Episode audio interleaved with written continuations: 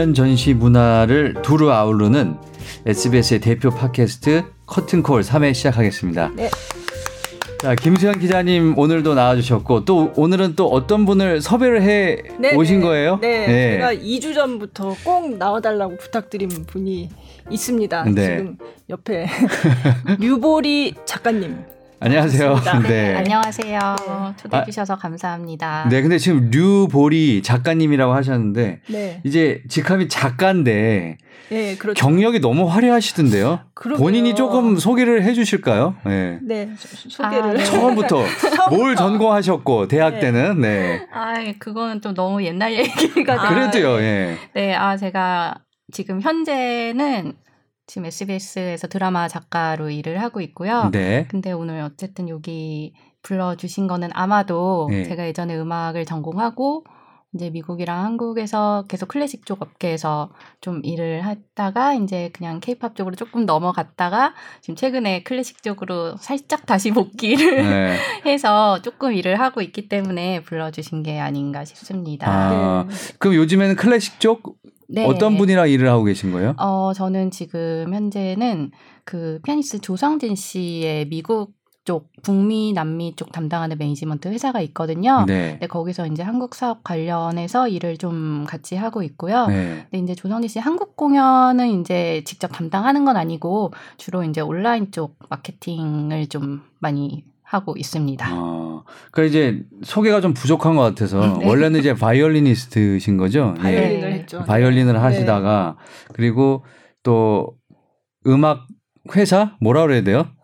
대표까지도 아, 하시고 그쵸, 예술 경영을 공부를 하고 네, 나서 네. 예술 경영을 하고 이제 외국에서 공부를 하고 이제 여러 가지 뭐 매니지먼트나 오케스트라 쪽에서 일하다가 한국에 들어와서 제가 처음에는 음악 교육 활동이라고 네. 그러니까 이렇게 소외 계층이나 일반 대중들에게 클래식 보급하는 일을 굉장히 하고 싶어 했었어요. 네. 그래서 그런 쪽으로 조금 시도를 하다가 조금 사정이 여의치가 네. 않아서 예, 음반사를 다녔다가 이제 좀 조금 더 넓은 엔터테인먼트를 경험해 보고 싶어서 케이팝 쪽으로 넘어갔다가 그래서 거기서 이제 네. 대형 콘서트를 해서 해외 뮤지션들 섭외하시고 예, 네, 그런, 그런 일들 하시고 했었어요. 네, 해외 네. 투자도 하고 네, 그런 이제 하다가 다시 저의 마음을 두고 갔던 클래식으로. 네. 그 조성진 씨하고 이제 또 같이 네. 일을 하고 있고. 네.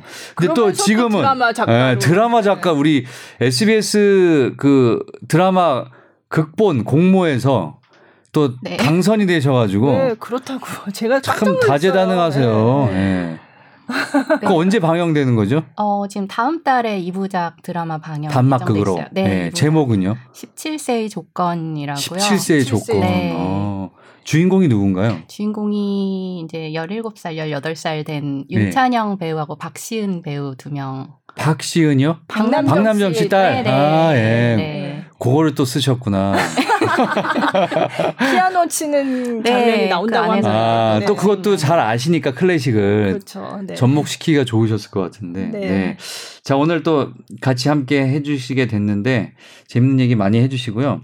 자, 오늘 첫 번째 얘기가 제프 벤자민이라는 사람에 대한 얘기예요. 아, 이 사람이 누군가요? 아, 지난주에 제가 인터뷰를 했는데요. 음, 네. 지난주에 한국에서 열린 문화소통 포럼이라는 포럼에 초청받아서 온 이제 미국 사람이죠. 근데 사실 방탄소년단 팬들은 굉장히 많이 아세요. 네. 네. 제 빌보드의 케이팝 칼럼니스트입니다. 음, 그러니까 빌보드에서 케이팝에 대해서 글을 쓰는. 그렇죠. 예. 그러니까 케이팝에 네. 대해서는 아주 다양하게 잘 알고 있겠네요. 그렇죠. 미국 내에서는 요즘 완전 전문가로 꼽히면서 여러 매체 무슨 인터뷰나 뭐 이런 걸로 굉장히 불려다니는 방탄 때문에 돈 좀 버셨겠는데 이분 돈을 벌었는지 모르겠는데 어쨌든 방탄 때문에 굉장히 네. 바빠졌습니다. 네. 그래서 사실은 저도 작년쯤에 이 제프 벤자민이라는 사람이 있다는 걸 알았어요. 네. 그때 이제 방탄소년단 관련된 뭐 영상이나 이런 자료를 보다 보면 특히 미국 활동에 관련된 영상들을 이렇게 쭉 찾아서 보다 보면 이 제프 벤자민이 나와요. 음. 제프 벤자민이 인터뷰를 한다거나 음. 아니면은 다른 이제 다른 기자들이나 뭐 이런데 매체에 출연을 해서 케이팝에 대해서 이렇게 얘기를 하고 그런 음. 게 굉장히 많이 나오더라고요. 그래서 음. 알게 됐는데 이미 이제 방탄소년단의 국내 팬들도 예전부터 제프 벤자민을 알고 있더라고요. 음. 그러니까 2014년에 제프 벤자민이 방탄소년단의 미국 그 무대를 본 거예요. 음. 그러고서 그때부터 이제 주목을 해서 그때는 사실 미국에서 그렇게 뭐 방탄소년단이 그럼요. 엄청나게 음. 인기가 있다거나 그런 상황이 아니었는데 네. 그때부터 이제 주목을 하고 방탄소년단에 대해서 꾸준히 이제 글도 써오고 음. 그랬던 사람이거든요. 네. 그래서 이제 이 방탄소년단이 이제 인기가 굉장히 폭발적으로 이렇게 굉장히 커지면서 요즘 이 제프 벤자민도 완전 같이 유명 인사가 돼서 그렇겠네요. 네. 아무래도 제일 잘 알고 있으니까 그렇죠. 그렇죠. 그래서 한국의 팬들도 이 제프 벤자민에 대해서 굉장히 고마워하는 그런 게 있더라고요. 네. 그러니까 그때 잘 모를 때 제프 벤자민이라는 사람이 어, 우리 방탄소년단 멤버들을 다 주목을 하고 음. 그렇게 많이 알려줬다라는 그런 감사한 마음 네. 이런 거를 가지고 있는 것 같아요. 제가 기사를 이제 인터뷰를 하고 기사를 썼는데 그 기사에 달린 댓글들을 보니까 상당수가 그런 내용이에요. 음. 네, 아주 고마운 그렇죠. 어, 평론가. 네. 무명 네. 때부터 관심을 가지고 글을 써주고 네. 그럼 네. 아무래도 케이팝에 관심이 없던 사람들도 여기에 대해서 관심을 그렇죠. 가지게 되는 그렇죠. 거고 알게 되는 거고 네.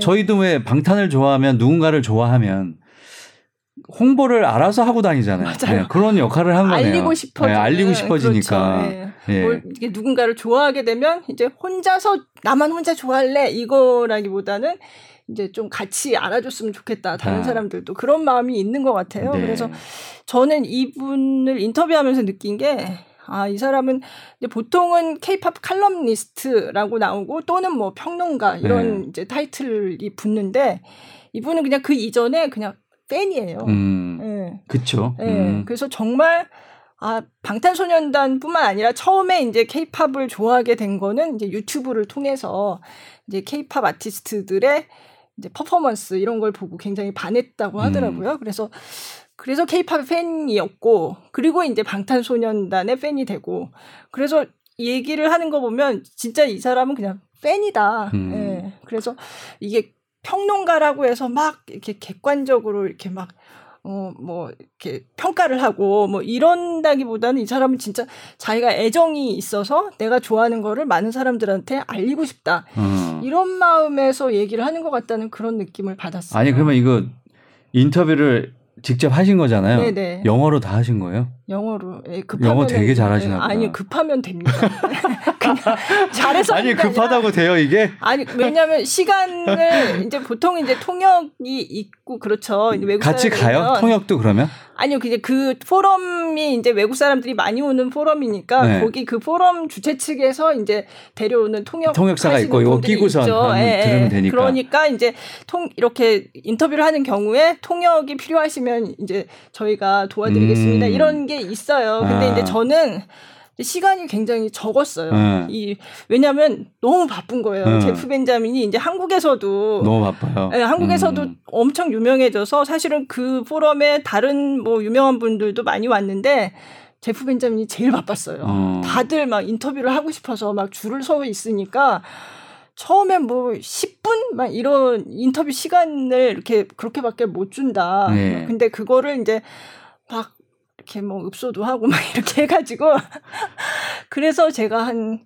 한 30분 정도를 네. 그것도 아침 아침 먹기 전에 어그 시작하기 전에 굉장히 이른 시간부터 만나서 그분은 아침을 먹고 왔을 것 같은데 저는 음. 하여간 아침 먹기 전이었어요. 근데 음. 하여간 그렇게 해가지고 시간을 받았는데 그게 이제 통역이 끼게 되면 조금 이게 시간이 두 배가 되거든요. 왔다 갔다 해야 네, 되니까. 네. 그러니까 그냥 아, 이럴 때는 그냥 뭐 제가 완벽하게 영어를 해서 하는 게 아니라 그냥 급하면 이게 통하거든요. 그리고 네. 이제 어쨌든 간에 공통적인 관심이 있는 주제에 대해서 얘기를 하는 거니까. 네. 예, 그래서 그런 얘기를 하는 게뭐 통역이 꼭 없더라도 예, 그래도 음. 어떻게 어떻게 해서 잘 끝내고 그래서 8시 뉴스에 잘 나갔죠. 나갔어요. 네, 어. 잘 나갔죠. 잘 안 나가는데 보통 그쵸? 아, 문화 그게 빠질 뻔했어요. 이것도 네. 맨 끝에 겨우 나갔습니다. 아니 뉴버리 씨도 뭐 제프 벤자민 혹시 아세요? 원래 아셨었나요? 많이 들어봤는데요. 네. 저는 지금 말씀 들으면서 생각한 게 네. 그분이 원래부터 케이팝을 그러니까 되게 좋아하셨던 분이잖아요. 네. 소위 이제 성덕이신데 네. 성덕, 성공, 음. 성공 한 덕후. 네. 네. 근데 이제 저희도 공연 쪽 일 하다 보면 특히 매니지먼트 쪽 일 하면 사실은 저희 자신이 그 아티스트를 얼마나 진심으로 좋아하느냐가 굉장히 중요한 것 같아요. 음. 그러면 정말 네. 절로 주변에 소위 이제 영업한다고 하잖아요. 그렇죠. 시키지 네. 않아도 영업을 네. 하고. 그래서 참 그런 분들 고맙네요. 네. 음. 네. 네. 자, 제품 벤자면 여기까지 하나요? 네. 네, 뭐 할 얘기는 많은데 아니 네. 제가 놀랐던 거는 네. 그 뉴스가 나가자마자 이제 방탄소년단의 팬들은 그 관련된 뉴스가 나가면 굉장히 촉각을 곤두세우고 네. 다 보니까 어떻게든 다 알고 또 보니까 다 알고 네. 그래서 거기 이제 뉴스 이제 유튜브에도 영상이 올라가는데 밑에 붙은 댓글들이 영, 외국 사람들이 너무 많아요. 굉장히 어. 많아요. 그리고 보면 English subtitle please 막 어, 이렇게나 뭐 나오는데 무슨 얘기인지 정확히 모르겠으니까 그러, 그러면 또 그 팬들 중에 누군가가 이제 어 이거는 무슨 내용이고 무슨 내용이고 이렇게 설명해 주는 사람들이 네. 있어요. 그러면 또 아 고맙다 이러고 네.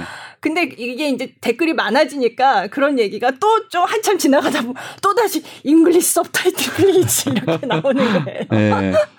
그래서 아 참 재미있다. 그 굉장히 그 똑같은 같은 주제로 이 전 세계 팬들이 한 마음이 돼서 거기다 댓글을 달고 그리고 어 제프 벤자민 우리가 좋아하는 우리 방탄소년단을 일찍부터 인정해 준 이 사람이 어 뉴스에도 나왔네 그리고 다들 너무 좋아하는 그런 걸 보고 야 참 대단하다 음. 이런 생각이 들었어요. 네. 그러니까 많은 팬들이 옛날부터 무명일 때부터 좋아하던 사람들은 참 많았을 텐데. 그렇죠. 예. 네, 네. 저도 뭐 되게 초창기부터 네, 좋아했었거든요.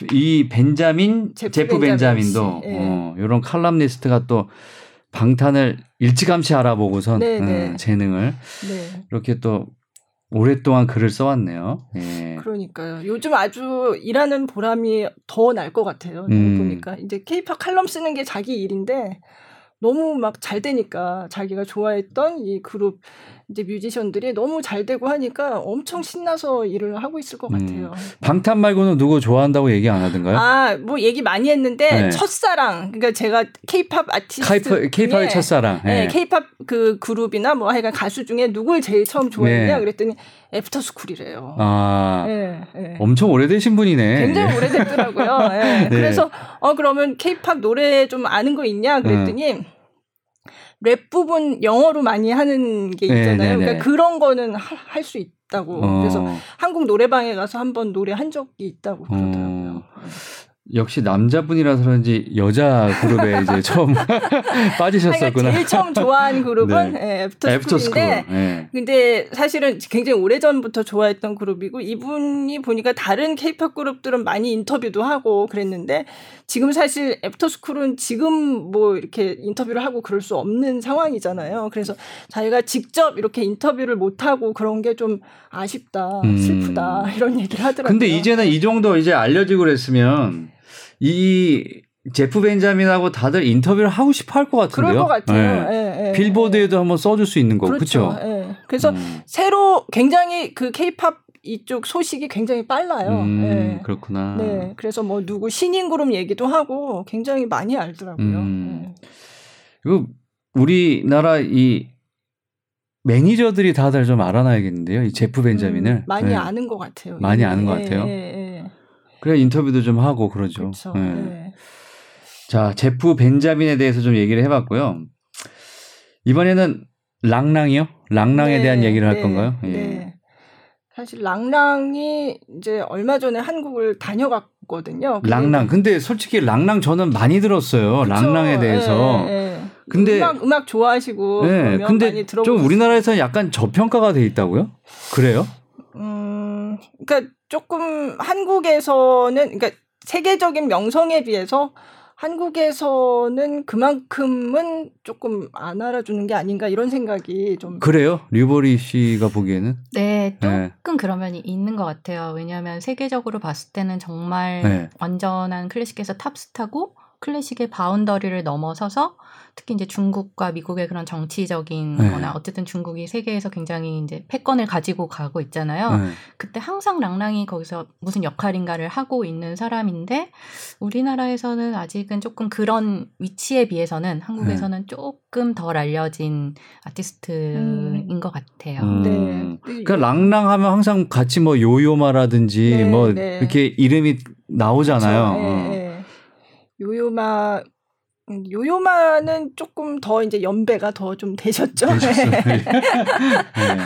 근데 이번에 음반을 냈는데 굉장히 네. 우리에게 익숙한 쉬운 곡들을 좀 냈다고요? 네네. 네. 이번에 이제 음반이 사실은 랑랑이 한동안 이제 손에 이제 부상 때문에 활동을 네. 좀 못하고 있었어요. 그러다가 굉장히 오랜만에 이제 조금 회복이 돼서 음. 음반을 새로 냈는데 그게 피아노 북이라는 피아노 책이라는 뜻이겠죠. 네, 그런 음반인데 거기에 제가 보니까 그냥 피아노 옛날에 조금 뚱땅뚱땅 해봤다 하는 사람들은 다, 다 아는 알죠. 곡들, 네. 뭐 젓가락 행진곡, 음. 예, 뭐 띵띵띵띵. 영화 그것만이 내 세상 봐도 거기서 배우 박정민하고 네네네. 저기 막 한지민 그렇죠. 씨가 그걸 네, 해요. 그걸 가지고 둘이. 맞아요, 네. 맞아요. 저그 영화 봤는데 네. 그 박정민 씨도 굉장히 연기를 잘하더라고요. 네. 피아노 치는 연기를. 근데 어쨌든 젓가락 행진곡도 있고 또 체르니 연습곡. 그러니까 음. 그때 피아노를 배웠던 사람들은, 사람들은 다 아는 많이 기억하는 네. 곡 아주 짧아요. 제가 그걸 들어보면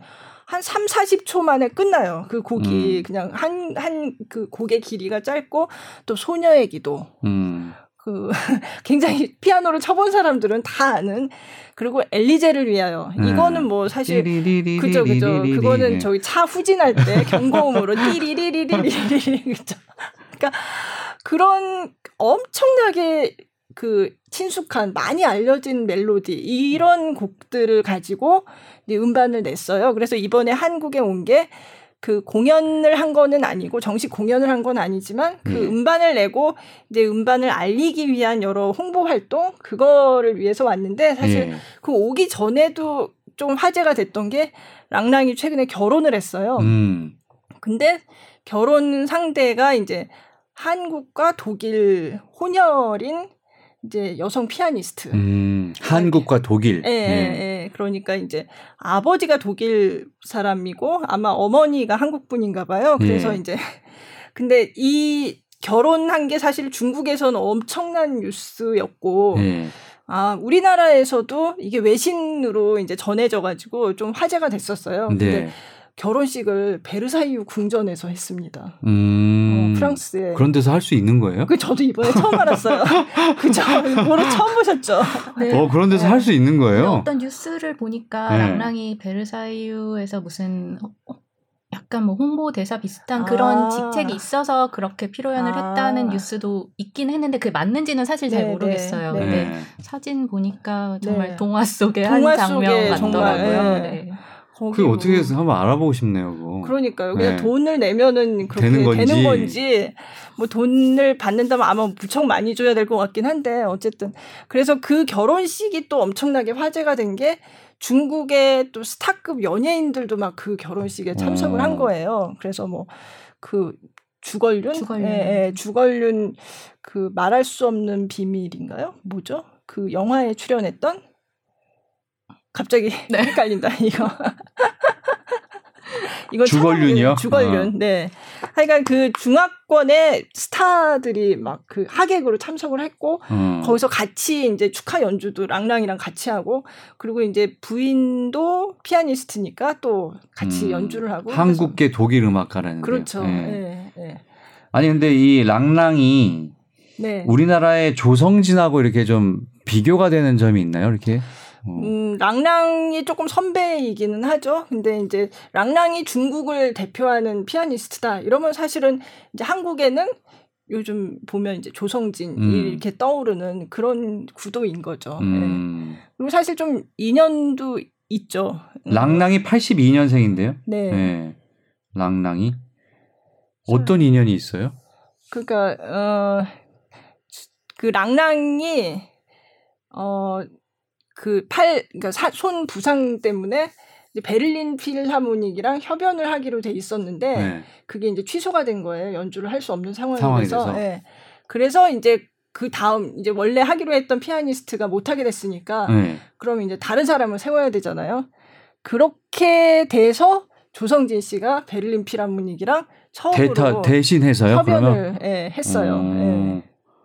그러면 그게 좋은 인연인가요, 둘이? 어, 그건 좋은 인연이죠. 네, 네. 네. 랑랑도 어, 이런 좋은 피아니스트가 내 대신 해준다. 해줘서 너무 음. 좋다라는 음. 얘기를 했었고요. 그쵸, 네. 사실 클래식 연주자들도 이제 가끔 뭐 아프거나 뭐 상을 당하거나 해서 이렇게 갑작스럽게 취소를 하면 누군가가 반드시 대타를 서야 그렇죠. 되거든요. 네. 근데 이제 그때 공연 단체나 기획사 쪽 측에서는 시간이 없을 경우에 굉장히 찾기가 힘들어요. 그렇죠. 사실은 음. 왜냐하면 잘 하시는 분들은 거죠. 너무 바쁘시고 예, 예, 예. 그럴 때 이렇게 좋은 연주자를 찾는 것도 굉장히 럭키한 거고 음, 그래서 그때 조성진 씨가 베를린필 협연을 했죠. 음. 네. 네. 그게 몇 년도예요, 그러면? 그게 2017년도 말 2017년. 그렇게 네. 얼마 안 됐네요. 얼마 안 됐죠. 음. 그래서 베를린필이랑 협연이라는 게 사실 조성진 씨가 그 전에 하고 싶어 했던 이를테면 뭐 그 버킷리스트에 들어 네. 있었던 네. 일이라고 알고 있어요. 어. 근데 어쨌든 그걸 이룬 거죠. 우연하게. 우연히 이룬 거네요, 음, 그러니까. 그러니까 운도 있었고 어. 그렇지만 이게 아무나 세우진 않으니까 어. 예, 그 실력이 됐으니까 또 그 운을 이제 자기 걸로 이렇게 만들 수 있는 그런 음. 상황이 된 거죠. 그럼 그 랑랑의 음반은 지금 나와 있는 건가요? 그러면 나와 있죠. 나와 네. 있는 거예요. 그래서 요번에 사실은 제가 그 랑랑이 왔을 때 했던 활동 같은 거를 이렇게 보면 아 랑랑이 일반적인 다른 클래식 음악가들하고는 조금 음, 차별되는 점이 분명히 있구나. 사실은 음. 그 음반도 그런 레퍼토리를 가지고 음반을 낸다는 게 사실 별로 없, 제가 제 기억엔 별로 못 본 것 같거든요. 그쵸? 음. 네. 네, 별로 없고요. 저는 이번에 랑랑이 와서 한국의 공연장에서 쇼케이스를 한번 네. 가졌었어요. 네. 음. 그래서 이제 매표를 하고 이제 관객들한테 CD도 한 장씩 주고.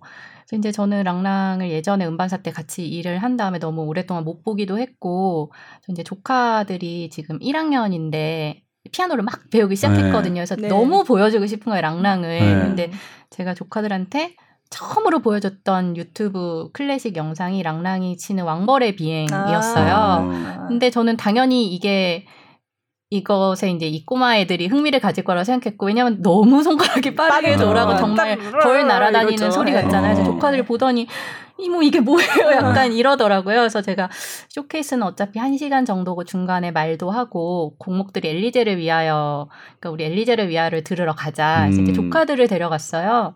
근데 이제 첫 곡부터 엘리제를 위하여 이제 치시는 거예요. 아. 근데 이제 저처럼 꼬마애들 데리고 온 관객들도 많고 중간중간에 이제 자기 얘기도 하고 뭐 이러면서 근데 그 앨범에 있는 곡들을 하고 또 미리 신청을 받아서 세 분을 약간의 레슨을 또 해줬어요 무대 어. 위에서 1학년 초등학생 1학년 꼬마도 있었고요. 어. 근데 그런 곡들이 다 굉장히 익숙한 곡들을 하니까 뭐 사실 굉장히 저도 좋더라고요. 왜냐하면 음. 저는 어쨌든 음악을 전공하고 또 굉장히 그런 소위 조금 어렵다고 할 수 있는 프로그램들의 공연들도 가지만 사실은 일반 대중들이 이런 엘리제를 위하여를 저런 소위 월드 클래스 피아니스트가 치는 거를 들을 수 있는 기회가 사실 별로 없잖아요. 네. 그래서 그날 사인회도 굉장히 대성황이었고 저의 느낌으로는 일반적인 랑랑이 만약에 내한해서 독주회를 한다라고 했을 때 관객들과는 분명히 다른 관객층들이었고 음. 그러니까 그렇게 해서 클래식을 접하게 되면 또 다른 영상도 찾아볼 수 있고 다른 그쵸? 음악도 찾아볼 음. 수 있고 그게 랑랑이 하고 싶었던 거라고 얘기를 하더라고요. 음. 네. 근데 이제 모든 피아니스트들이 이제 그런 프로그램으로 레코딩을 내지는 아마 않을 거예요. 뭐 음. 뭐 원하지 않는 사람도 있을 거고 뭐 여러 가지도 있고. 근데 랑랑 같은 경우에는 예전부터 늘 그렇게 클래식의 그 대중 일반 대중에게 가져가는 것에 음. 굉장히 열린 그러려면 쉬워야죠. 그죠? 네, 우리가 친숙하고 그래서 이제 케이팝 스타들하고 콜라보레이션도 굉장히 하고 싶어 하고 어. 많이 하기도 했고요. 네. 그럼 누구랑 했었었죠?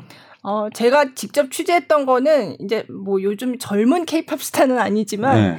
저희 이제 SBS에서 청룡 영화제를 이렇게 같이 행사를 주관해서 방송을 중계를 한 적이 이제 몇 년 있었어요. 네.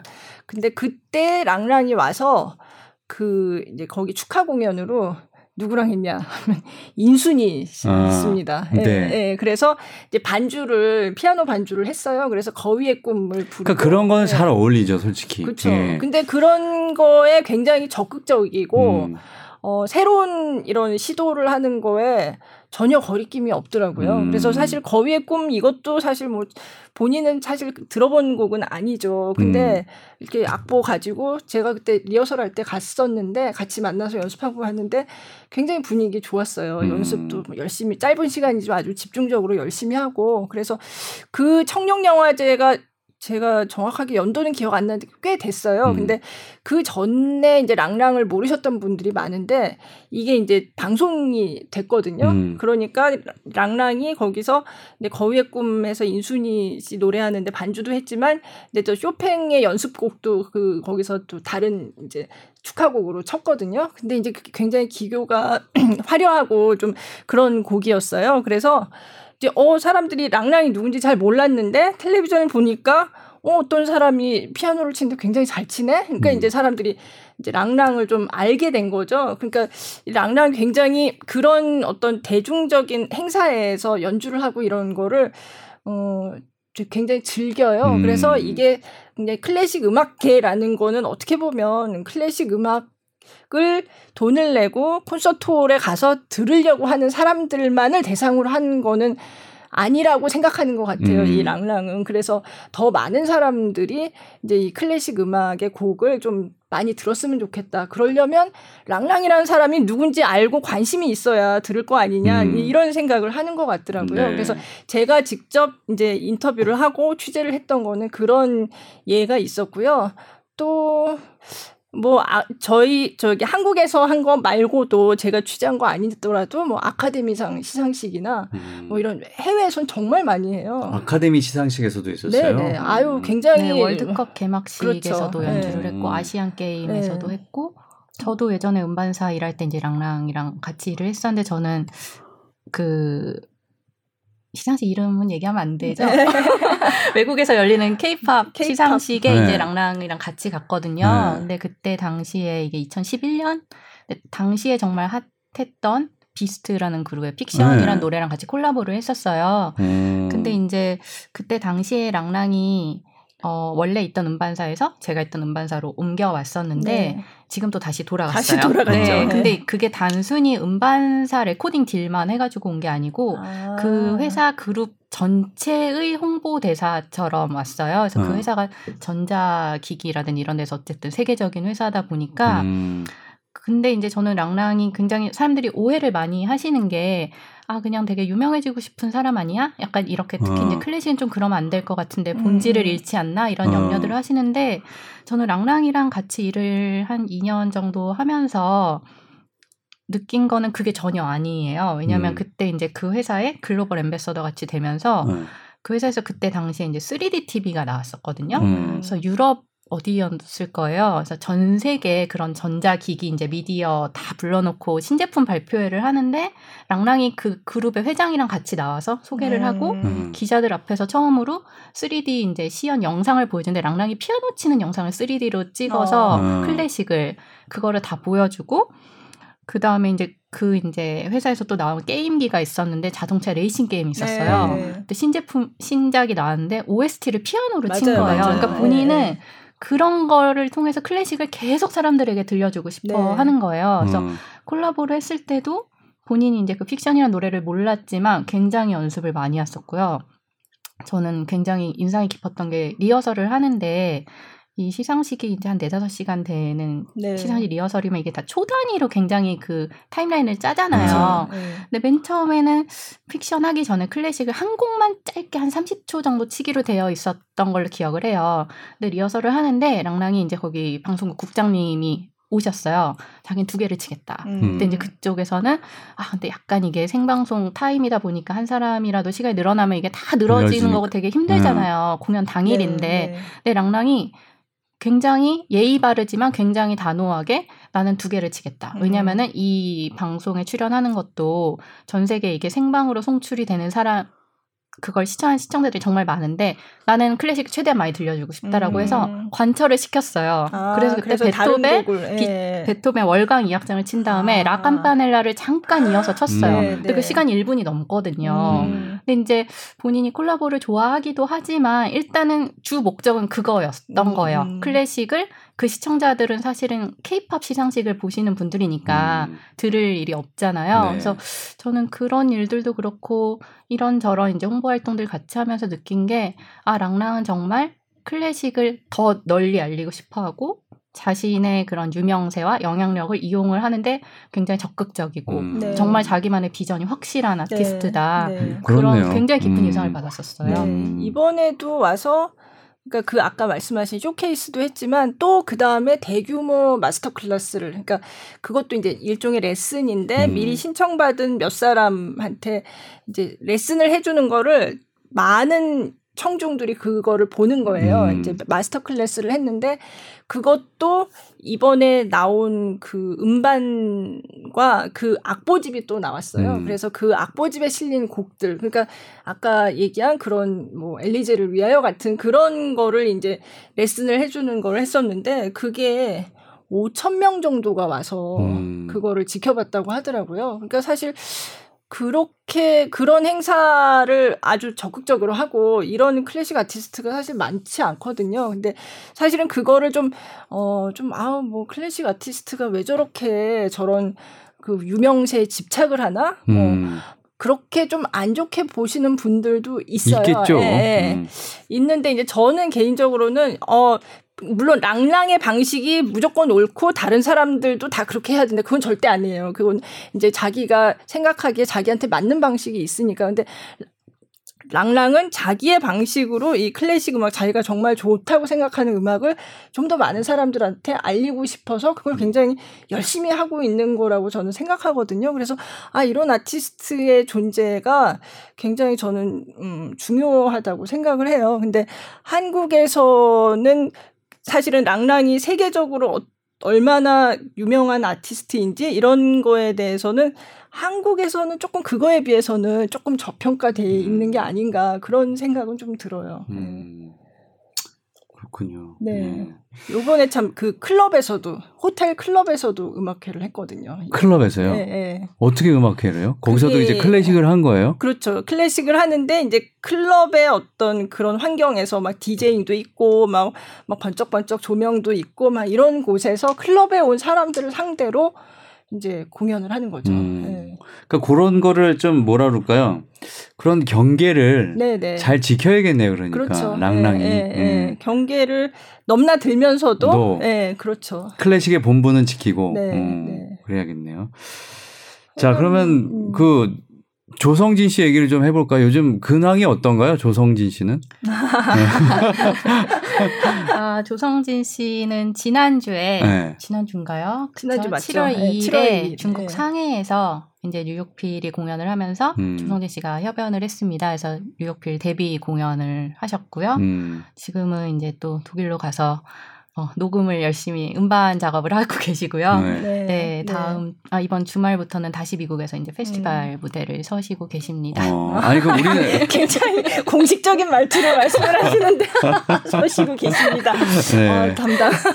아니 그러면 우리나라 공연은 지금 예정이 안 돼 있나요? 아유, 아, 많아요. 많죠. 네, 네 예정돼 있는 거 굉장히 많고요. 조성진 씨 워낙에 전 세계에서 너무 이 무대에 서달라는 요청이 굉장히 많기 때문에 네. 정말 스케줄이 빡빡하거든요. 음. 그래도 한국에는 늘 시간을 내서 올해 뭐 독주에도 예정되어 있고 필라델피아 오케스트라 내한 공연도 같이 서고 마티아스 게르네라는 굉장히 유명한 독일 바리톤하고 듀오 하는 것도 있고 음. 또 이제 본인이 지휘하면서 협연하는 무대도 예정됐고요. 굉장히 다채로운 모습 많이 보여 주실 예정입니다. 아, 또 공식적인 말씀 나오셨어요. 예. 네, 네. 아니 근데 조성진 씨는 주로 이제 쇼팽을 많이 하지 않나요? 그죠? 아, 그래서 제가 사실은 그 좀 전에 말씀하셨지만 이제 공식적인 말투로 말씀을 아. 하셨지만 지금 얘기한 그 프로그램이 9월에 통영에서 하는 공연들이 네, 네 개가 있어요. 통영에서만 네, 네, 네 번을 해요. 네 번을 네. 하는데 그게 어찌 보면 조성진 페스티벌 같더라고요. 제가 이렇게 프로그램을 봤는데 레파토리가 어때요? 레파토리가 이제 그게 하나는 좀 전에 말씀하신 것처럼 그 마티아스 괴르네라는 유명한 바리톤하고 같이 그러니까 피아노 반주를 하는 거죠. 반주죠. 예, 예. 음. 그러니까 슈베르트 가곡의 반주를 하는 게 있고요. 네. 또 하나는 이제 현악 사중주 단하고 실내악을 같이 하는 실내악을. 게 있어요. 그게 하루 있고 하루는 이제 독주회예요. 네. 그거는 뭐 그 전에도 많이 하던 리사이틀이고요. 그리고 마지막 날이 이제 그 오케스트라하고 같이 거기서 역시 쇼팽 콩쿨의 결선곡이었던 쇼팽 피아노 협주곡, 협주곡. 1번 네. 하고 또 모차르트 협주곡을 하나 네, 더 하는 걸로 네. 알고 있는데 그렇게 협연을 하는데 협연하면 음. 보통 지휘자가 있잖아요. 근데 이 공연은 지휘자가 없어요. 네. 그러니까 협연을 하는 이 피아니스트가 지휘자 역할까지 겸하는 거예요. 어. 네. 그래서 가끔 이제 피아노 협연의 경우에 그렇게 하는 경우가 있기는 있는데 이 이제 조성진 씨가 이번에 처음으로 이거를 해보겠다고. 예, 그래서 제가 보니까 이게 음, 통영에서 열리는 건데 이제 기사들이 막 나왔어요. 네. 나왔는데 이미 다 매진. 이미 매진. 예, 이 네 편의 공연이 예매를 시작하자마자 한 뭐 1, 2분 안에 다 매진됐고 어. 특히 이 협연에다가 이 저 지휘까지 하는 이 공연은 49초 네. 만에 매진됐다는 어, 그런 어. 신기록이라고 그런 기사까지 날 정도였는데요. 어, 굉장히 다양한 공연이잖아요. 그거를 짧은 기간에 이렇게 한다는 것도 사실 한국 공연계에서 별로 본 적이 없는 프로그래밍인 것 같고요. 음. 조성진 씨가 사실은 제가 4월에 한번 인터뷰를 한 적이 있는데 그때 얘기를 하다 보니까 음 굉장히 지휘에도 관심이 있어 보이더라고요. 느낌이 얘기하는데 어 자기가 피아노를 안 칠 때는 남이 하는 음악을 많이 들으러 다니기도 하는데 아니면 뭐 음반을 듣는다거나 그러는데 피아노 곡보다는 오케스트라나 아니면 현악 사중주나 아니면 오페라나 이런 거를 많이 듣는다는 거예요. 그래서 피아노를 치면서도 그런 소리를 구현할 수 있다고 생각한다고 그렇게 얘기하더라고요. 음. 그래서 음. 느낌이 굉장히 하다 얘기를 하다 보니까 좀 지휘를 하고 싶어 할 것 같다는 느낌이었어요. 그래서 음. 지휘에 관심이 있냐 그랬더니 관심이 있다고 했고 그 당시에 한번 해볼 계획도 세우고 있다고 했어요. 근데 알고 보니 이제 그게 이 통영에서 하는 그 계획을 얘기한 거였는데 그렇다고 직접 지휘를 하는 게 아니라 지휘도 하죠. 해요. 직접 네, 지휘를 한다고요. 네. 그러니까 피아노 칠 때는 못하지만 네. 어쨌든 지휘를 한다는 게 꼭 손으로 이렇게 하는 그 지휘 동작만을 얘기를 하는 게 아니라 이제 오케스트라가 어떤 음악을 만들어낼 것이냐 그거를 자기 스타일로 한다는 거죠.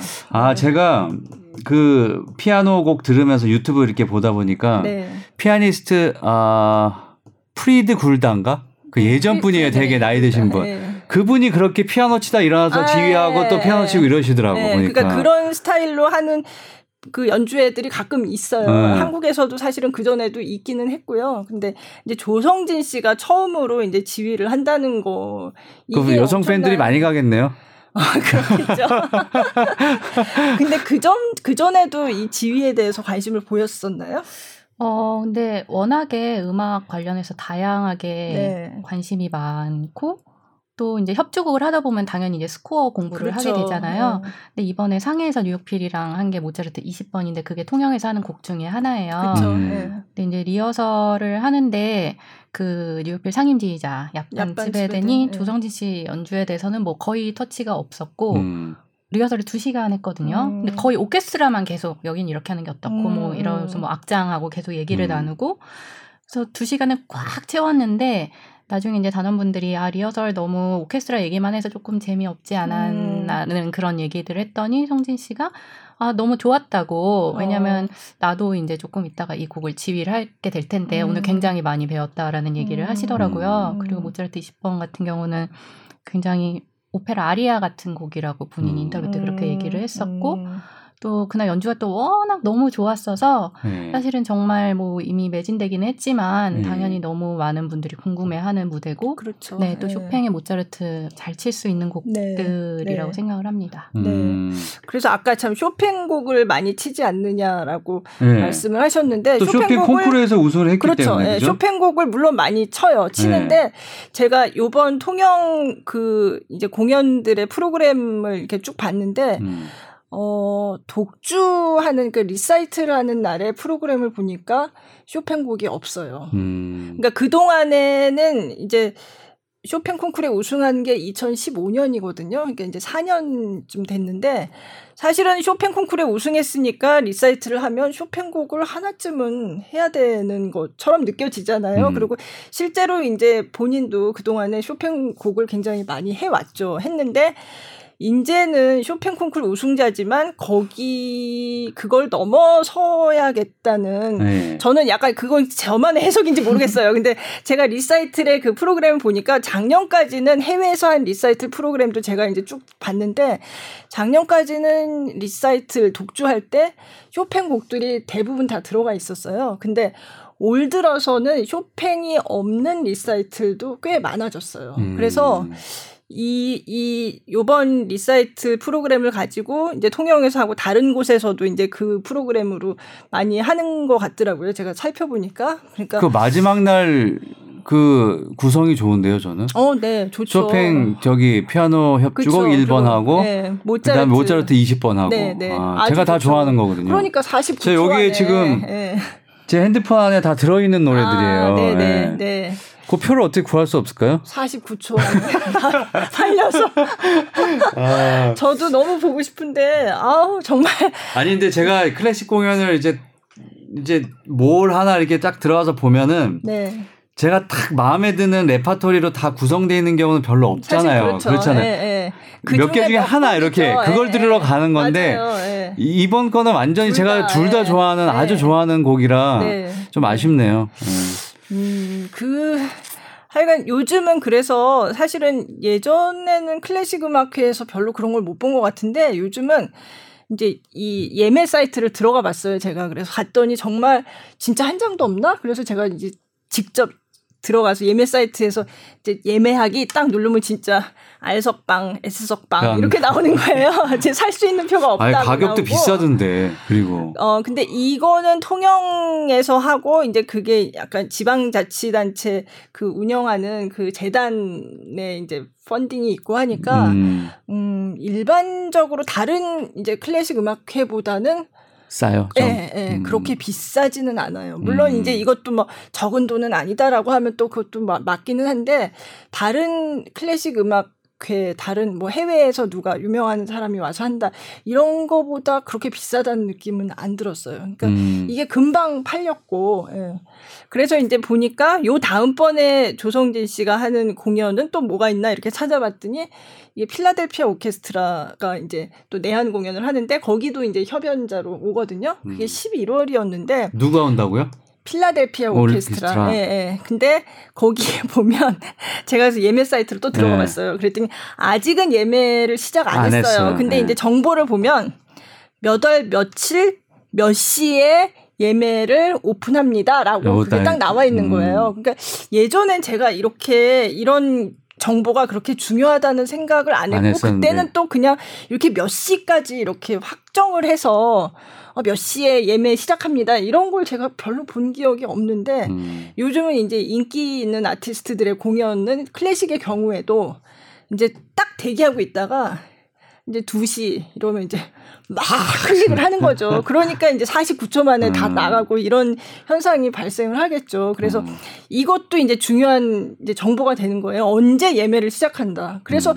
제가 보니까 예전보다 클래식 음악의 보도 자료, 음악회 보도 자료가 엄청나게 빨리 와요. 음. 예전에는 조금 뭐 한 몇 주 전에 이렇게 오고 했는데 요즘은 진짜 이런 보도 자료는 아, 사실은 11월 가을에 하고 이런 건데 뭐 계절을 앞서가지고 너무 빨리 오는 거예요. 그래서 제가 왜 그런가 생각했는데 이게 예매를 시작하는 타이밍이 있으니까 그래서 더 빨리 오는 먼저 것 같아요. 어, 네, 주는구나. 네. 예전하고 좀 달라졌어요. 그런 음, 양상이. 그렇습니다. 네. 그렇구나. 자, 그 우리 류보리 씨 오늘 함께 했는데요. 네. 더 하시고 싶은 얘기가 있을까요? 사실 더 할 얘기 네. 많았는데. 더 랑랑? 네, 뭐 랑랑하고 조성진 씨가 오늘의 이제 주제 그렇잖아요. 네. 근데 저도 이제 여기 이제 나와달라고 말씀을 해주셔서 처음에 안 된다고 그러다가 이제 좀 생각을 해봤어요. 근데 제가 이번에 상해 출장도 가서 느낀 게 랑랑이 82년생, 네. 조정진 씨가 94년생인데 네. 띠동갑 띠동갑이잖아요. 그렇죠. 네. 근데 이제 저는 사실은 어떻게 보면 랑랑 세대거든요. 네. 이제 나이가 비슷하고 그러는데 뭔가 이제 성진 씨 같은 게 워낙에 좀 진중하고 그쵸. 차분하신 스타일이기도 했고 제가 중간에 이제 몇 년 동안 이제 클래식을 약간 떠나 있다가 음. 이제 성진 씨 일을 하면서 다시 복귀를 한 거거든요. 그래서 이제 공백이 있었지만 아무튼 뭐 여러 가지 이유로 제가 성진 씨가 94년생이면 이제 만 25이라는 거를 잘 느끼지를 못했어요. 뭔가 음. 제 또래 같은 음. 그런 느낌이고 랑랑 조성진 뭔가 약간 비슷한 나이지 않을까 이런 생각을 하다가 아 성진 씨가 25살이구나 이거를 중간에 제가 확 음. 깨달았어요. 음. 제가 그거를 잘 인지를 못하고 성진 씨한테 무슨 얘기를 하다가 아, 제가 옛날에 96년도에 무슨 공연을 봤는데 그때는 완전 이제, 이제 어릴 때로 이제 제가 두 살 때였네요. 하는 거예요. 네. 생각을 해보니까 랑랑은 한 10대 중반에 랑랑도 그쵸. 사실 앙드레 와츠라는 굉장히 유명한 피아니스트의 대타로 대타에서 데뷔를 했거든요. 네, 그러니까 이 네. 대타가 실력 있고 준비된 아티스트들에게는 굉장히 좋은 기회가 되는 음, 거죠. 그런 일이 종종 있나 봐요. 대타가. 네, 네, 네. 있어요. 네. 근데 뭔가 랑랑은 이제 국제 무대에 등장한 지 지금 20년이 넘었고 그렇죠. 성진 씨도 물론 쇼팽 콩쿨 전에도 여러 좋은 콩쿨에서 상도 타고 공연도 어. 많았지만 이제 어떻게 보면 랑랑보다 이제 후배인 거잖아요. 그쵸. 근데 어쨌든 두 분 다 제가 굉장히 좋아하는 아티스트고 또 이게 어쨌든 두 분은 이제 아시아 출신으로서 그런 약간의 편견을 조금 깨트리려고 굉장히 노력하시는 부분들도 있고 또 이렇게 두 분이 사랑받는 거 보면 저도 기쁘고 음. 네, 또 상해에서 어쨌든 굉장히 좋은 홀에서 좋은 미국의 오케스트라와 상해의 굉장히 중요한 이벤트에서 이렇게 관객분들 다 일어나서 박수 치시고 하는 거 보면 음. 이렇게 애국심도 약간 그렇죠. 뿌듯해지기도 네, 하고 네, 네, 네. 그래서 두 분 다 네, 두 분이 작년 말쯤에 그 같은 음반사셔서 그 음반사가 맞아요. 120주년이 됐거든요. 그래서 네. 베를린에서 크게 행사가 있었는데 그때 두 분이 만나셨더라고요. 그래서 음. 사진도 같이 찍고 보니까 저도 굉장히 뿌듯한? 기쁘고 예, 뿌듯하고 그래서 앞으로도 두 분이 쭉 이렇게 네. 열심히 건강히 잘 연주하셨으면 좋겠다라는 생각을 음. 하고 있습니다. 네. 네.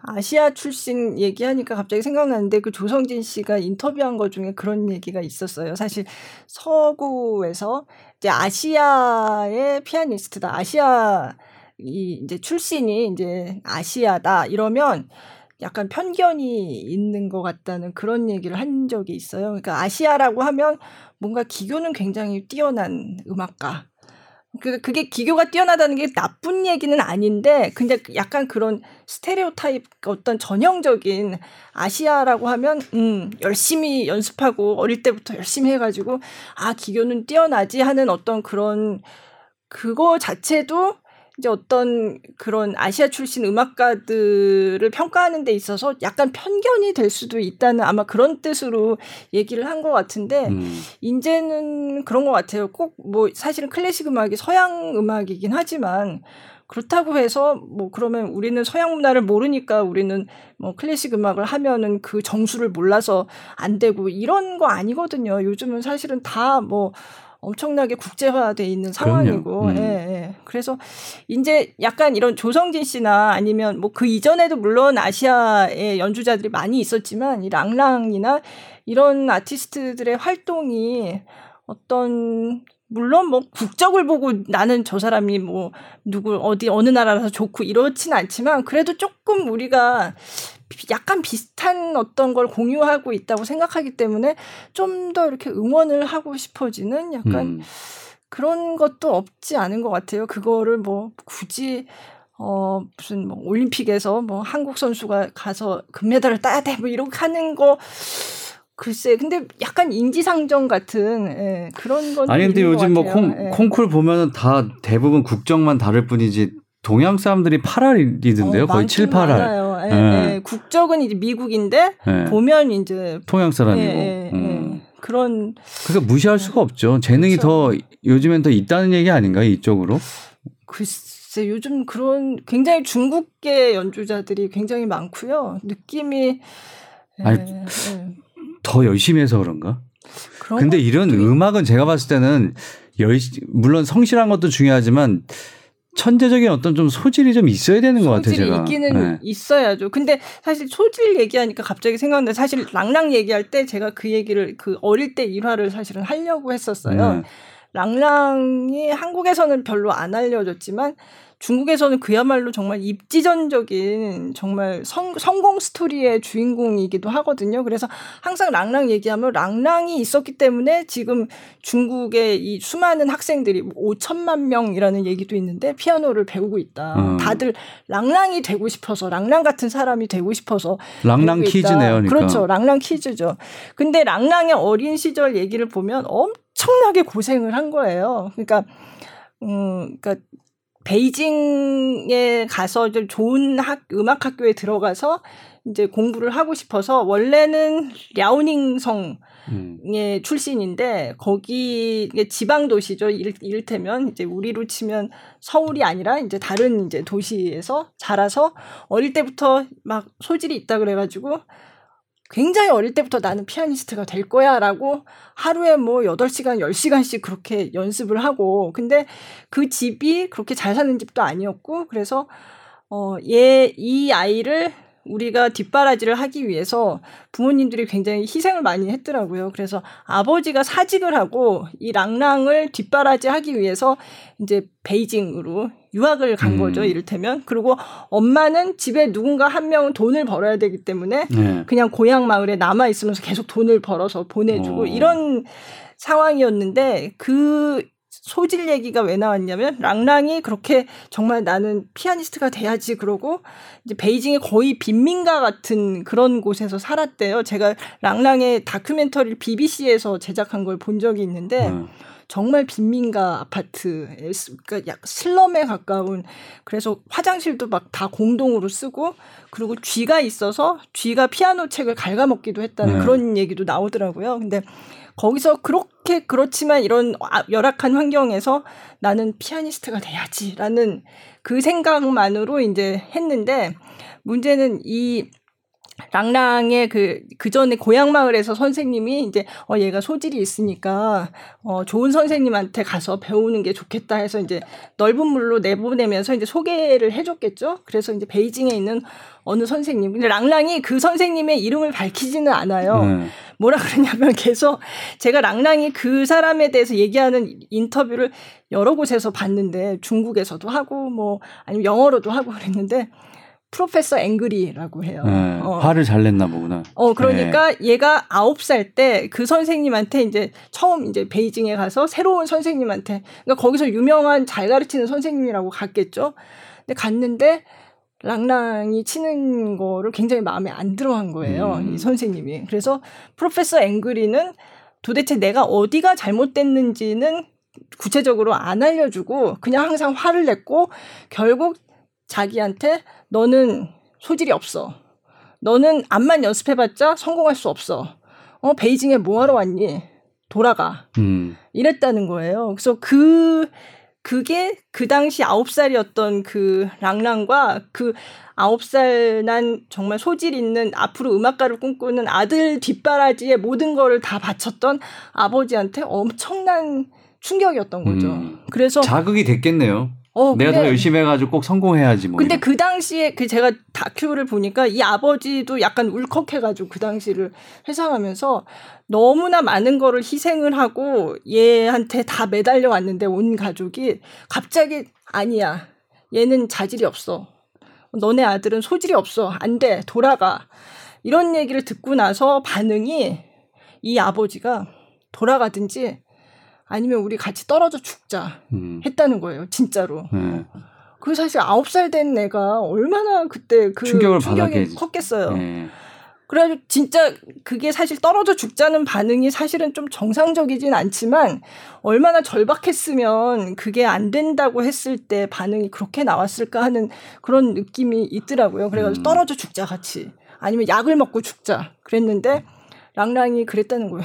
내가 잘못한 게 없는데 왜 죽어야 돼? 그리고 아버지한테 엄청 반항을 하고 막 아버지를 막 때렸대요. 그 자리에서. 그러고서 나는 이제 피아노를 안 치겠다. 그렇게 맹세를 해서 실제로 몇 달 동안 피아노를 뚜껑도 안 열고 진짜 안 쳤대요. 근데 아버지가 근데 얘기를 못 한 거죠. 거기에 대해서. 근데 아버지가 사실 되게 유명해요. 그 랑랑 아버지가 엄청나게 애를 몰아쳐가지고 피아노 연습을 시킨 극성 아빠. 와, 예, 완전 유명하거든요. 사실 그래서 미국... 테니스의 샤라포바 아빠하고 똑같은 거죠. 아, 근데 음악이든 뭐든 그 아빠들은 다 그래요. 극성이에요. 보통 그러니까, 보면. 예. 근데 예. 아주 유명해요. 랑랑 아버지의 얘기는 그 랑랑이 나중에 미국 가서도 커티스 음악원으로 유학을 갔는데 그때 같은 시기에 그 유학을 했던 한국 사람들도 얘기를 많이 할 정도로 음. 아니 이게 되게 극성이실 것 같은 게 네. 네. 뭐 저는 랑랑 아버지를 모르지만 보통 엄마가 그렇죠. 따라오잖아요. 네, 네, 아빠가 돈을 벌고 근데 그렇죠. 이거 반대잖아요 반대죠. 지금. 그러니까 얼마나 극성인 거예요. 근데 아버지도 음악가의 꿈이 있었대요. 나중에 제가 봤는데 아버지도 그러니까 음악가라는 게 이제 얼후, 그러니까 중국 전통악기 얼후를 연주를 했었는데 이제 그 꿈을 이루지 못한 거죠. 예, 그래서 그런 것 때문에도 더 다행이네요. 그래도 랑랑이 성공을 해서 네. 네. 그래도 아빠 한을 좀 풀어줬겠는데요, 그죠? 아유 네. 많이 풀었죠. 근데 이제 저는 그걸 보면서 아 그 프로페서 앵그리에 대해서 생각을 하게 됐어요. 그분이 랑랑이 너는 소질이 없어. 그리고 그때 랑랑이 베이징에 갔던 게 베이징에 있는 유명한 음악 학교가 있는데 거길 들어가려고 간 건데 네. 너는 거기 못 들어가. 어? 가망이 없어. 그랬는데 어쨌든 그래서 몇 달 동안 그렇게 피아노 한, 하나도 안 치고 포기를 거의 했다가 사실은 아홉 살이잖아요. 근데 네. 랑랑이 인터뷰를 보면 자기가 그때 다니면서 사람들한테 저는 은퇴한 피아니스트예요. 이러고 어. 다녔다는 거예요. 아홉 살인데 저는 소질이 없어서 치지 말래요. 저는 은퇴한 피아니스트예요. 그러다가 이제 다시 치게 된 계기를 음, 수박을 먹으러 시장에 갔는데 수박을 고르는데 이제 랑랑의 손가락을 보고 손을 보고 그 수박 그러니까 뭐 그 수박을 파는 곳이니까 뭐 야채랑 과일이랑 이런 거 파는 시장 아저씨죠. 그 상점 아저씨가 랑랑의 이 손을 보고서 좀 어, 좀 범상치 않다. 이렇게 피아노를 오랫동안 쳐왔던 손이라서 뭐 달라 보였는지, 어, 너 손이 굉장히, 어, 달라 보인다. 너 뭘 하니? 그랬더니 얘가 거기서 저는 은퇴한 피아니스트예요. 음. 라고 그랬다는 거예요. 그러니까 이 아저씨가 뭐, 너몇 살인데 지금 무슨 은퇴를 하냐? 아직 시작도 안 할 나이인데 무슨 은퇴를 하냐? 이래서 이 아저씨가 약간 랑랑이 그때 얼마나 괴로웠겠어요. 근데 아빠하고는 별로 이렇게 말이 이렇게 잘 통하지 않고 근데 음. 이 시장 아저씨랑 그래서 말을 트게 돼가지고 이 아저씨랑 이렇게 대화를 하고 하면서 좀 마음이 풀어지고 그래서 아빠하고도 나중에는 그 아저씨를 통해서 대화를 했다는 거예요. 그래서 음. 그동안에 쌓였던 막 이런 것 때문에 제대로 대화도 안 하고 그냥 나는 피아노 안 칠래요. 막 이러고 있었는데 결국 이 시장 아저씨 그 무슨 아저씨라고 부르더라고요. 지금도 계속 왕래를 한다고 한대요. 하는데 어. 이 아저씨의 도움으로 다시 피아노를 시작할 수 있었다고 하더라고요. 음. 그래서 했다는데 하여간 저는 그 프로페서 앵그리가 누구일지 아마 중국에서는 뭐. 중국에서는 네. 알것 같아요. 네. 왜냐하면 네. 뻔하거든요. 거기 그 베이징에 있는 그 유명한 음악 학교를 들어가기 위해서 거기 교수님 중에 누군가 한 분을 소개를 받았을 것 같은데 음. 이분이 랑랑이 뭐 물론 그러고 그 학교에도 못 들어갈 거라고 예언을 했는데 사실은 그 학교에 뭐 좋은 성적으로 붙었고 그 다음에 너무 잘 나갔잖아요. 그러니까 이분이 어떻 지금 어떤 느낌일까? 내가 이렇게 넌 소질이 없어 하고 이렇게 선고를 딱 내렸는데 그 아이가 지금 이렇게 성공해서 자기 얘기를 그러니까 이름은 얘기하지 않아요. 그리고 그 그 BBC 다큐멘터리도 보면 그 화면을 그냥 애니메이션으로 처리를 해요. 음. 어, 그, 그걸 이렇게 실제로 보여주질 않고. 그래서 이 소질이라는 게 도대체 뭘까? 저는 사실 그런 생각이 들었어요. 이게 음. 소질이 없으면 안 된다고 하는데, 이게 그렇게 누가 소질이 있었을 수도 있죠. 근데 소질이 있었는데 그 선생님은 제가 봤을 때는 그렇죠. 네. 그냥 자기 마음에 안 드니까 화를 그렇죠. 잘 내는. 분이 아니었는데 네. 그게 예. 기분 나빠서 이제 그만두겠다고 한 것 같은데 소질이 없었는데 그렇게 세계적인 그러니까그 피아니스트가 네. 됐을까요? 음. 근데 소질을 못 알아본 거겠죠. 음. 근데 어쨌든 그 경험이 굉장히 아픈 경험인가 네. 봐요. 네. 그래서 그 인터뷰에서 그 얘기를 굉장히 자주 해요. 네. 아니 근데 조성진 씨 부모님도 굉장히 적극적이신가요? 어, 아니요. 전혀 아니시고요. 네. 조성진 씨 부모님은 인터뷰도 한 적이 없으시고 늘 성진 씨가 네, 그런 것 같아요. 조용히 옆에서 네, 그냥 계시는구나. 네. 한 번도 푸시하시지 않으시고 그래서 이렇게 이제 또 성진 씨도 악기를 늦게 시작한 편이거든요. 네, 참 여러모로 이제 그 재능을 어렸을 때부터 좋은 선생님들이 알아보셨고 slow starter였지만 음. 이렇게 잘 가이드가 돼서 그렇죠. 네, 네. 또 랑랑하고는 굉장히 다른 환경에서 어. 자라온 그렇죠. 네. 부유한 집에서 좀 자랐나요? 그냥 정말 평범한, 평범한. 네. 네, 부모님도 굉장히 평범하시고 그러니까 네. 본인이 알아서 잘하면 부모가 솔직히 이렇게 손댈 게 없어요. 사실 그렇죠. 네. 네. 자 오늘 그 처음에 제프 벤자민 얘기했고 그다음 네. 랑랑과 조성진 씨 얘기로 오늘 이제 구성을 해봤었는데 뭐 어떻게 좀 얘기 많이 하셨어요? 뭐, 네, 네, 뭐 많이 했습니다. 사실 항상 들어오기 전에 어 무슨 얘기 해야지 이러고 오는데 나중에 거의 반 이상 하세요. 항상 아유, 말씀을 저, 저 빼주세요. 저 오늘 한 거 그냥 다 빼주세요. 저 말, 말을 너무 많이 해서 음. 아 류보리 작가님 마지막으로 그럼 아 저요. 네. 저도 뭐 오늘 함께 하셨는데 네, 네. 뭐 초대해 주셔서 너무 감사하고요. 네 열심히 다음 시리즈도 열심히 듣겠습니다. 네. 아 그리고 이제 드라마도 좀 있으면 방영이 그러니까요 되니까. 드라마 네. 제가 꼭 볼게요 8월 달에 방영되는 네, 17세의 소녀 조건 조건, 조건 17세의 조건 아. 네. 그러면 지금 날짜가 정해졌나요? 아직 안 정해졌나요? 날짜가 정해졌는데요. 네. 혹시 몰라서 일단은 8월 초 8월 초 네. 평일 날 네, 이 2부작이라서 이틀 나갑니다. 이틀. 네. 아마 한 11시쯤 할 것 같은데. 10시, 10시? 10시? 쯤 네. 음. 알겠습니다. 오늘 나와 주셔서 굉장히 감사드리고요. 다음에 또 기회 있으면 나와주세요. 네, 감사합니다. 네. 자, 그러면 다음 주에는 어떤 또 주제로 여러분들 찾아뵐지 한번 기대를 해 주시기 바랍니다. 자, 지금까지 음, 공연문화 전시를 아우르는 SBS 대표 팟캐스트 커튼 콜이었습니다. 고맙습니다. 네, 감사합니다.